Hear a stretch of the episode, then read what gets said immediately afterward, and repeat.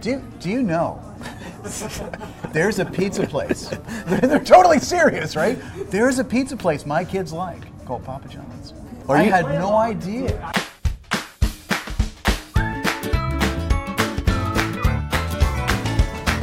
Hi, my name's John Papa, And I'm Brian Clark. and today we're going to learn five things about NLP, natural language processing. Well, now you just ruined my answer for the first question. Thing one what is NLP? NLP stands for Natural Language Processing. It's about helping improve the human interaction, human language interaction with the computer. That's it. So, talking to your device. Yep. Do you often talk to your device? Many times a day, actually. Does it answer back? It does. Is it your friend? Yes. We're, we're quite close now. Really? Yeah. I gotta try that. Thing two, what can you do with it? And why would I use this? Well, y- if you think about like Amazon Alexa, Google Home, Siri, you can talk to it, uh, and then the AI will kind of try to understand that language that you're providing to it and break it down. So, or you can even send like messages, and it'll break down text messages as well. Not text messages in the form of a mobile device, but like strings, Strings. strings. Yes. Like that one. All right. you like to break down strings? Yes. Break it down. Yes. So it'll, it'll parse out the string to figure out what words, what's the grammar being used, things like that, and there you go. All right. Thing three, training. I assume that we're talking about training of the device here, right? How do we train uh, AI to do this for us?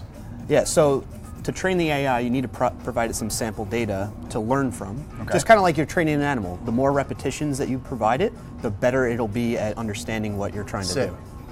I already am sitting, actually. what am I doing? I don't know what that was about, What was that? but I was trying to extra sit. Does your dog do that? I was sitting really well.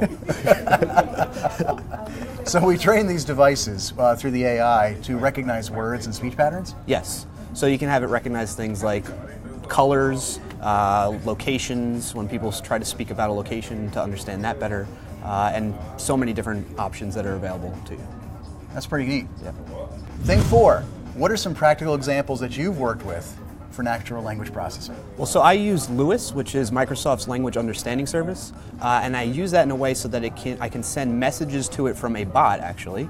Uh, to turn my light on or off, or change the state of it uh, in terms of color, uh, or to try and trigger effects like blinking the light different colors or party mode. So you can do all sorts of things then. I imagine like uh, you could speak into a device and then maybe get directions on a map. Yes. Or you could turn on Brian's lights at his house. Right. Other practical examples would be you know question and answer kind of talking and understanding that. that Maybe way. FAQ while you're traveling. yes. That'd yeah. be pretty neat. Yeah. We should build that. We should actually. All right. Thing five, how do people get started with Lewis? Well, I got started by going to Lewis.ai, uh, and there they had a UI that allowed me to learn more about it. I have no background whatsoever in this type of stuff before, and I was able to get started with it very quickly through there. Yeah, I went to that uh, UI uh, with you, and some of the things that really stood out to me was how easy it is to use.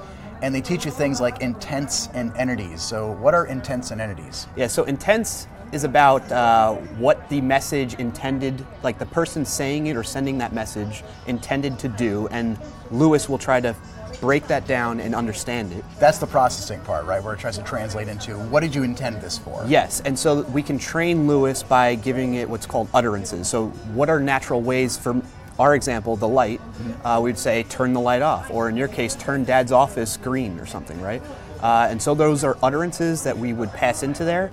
And the intent is Lewis will break that down through its training to understand that uh, you know the the thing that you want to change a state of is dad's office, and you want to change it to the color of green, right? So it can break down that, that utterance that way. And then the entities are the things inside of those sentences, right? Yes, yep. So we can train it so that it can do a certain set of colors only you want to limit it to, or a certain set of devices that you want to control in the house, not the whole house, just dad's office, right? Things like that. And inside the UI, there's a nice training button. So, we, we type these things in, then we can press train it, and it can learn more about how we're intending it to work. Yes, and on top of that, you can test it directly in the UI so you can try new, like maybe you didn't send in an utterance to train it with, and you want to try one that wasn't used before and see if it actually learns on the fly.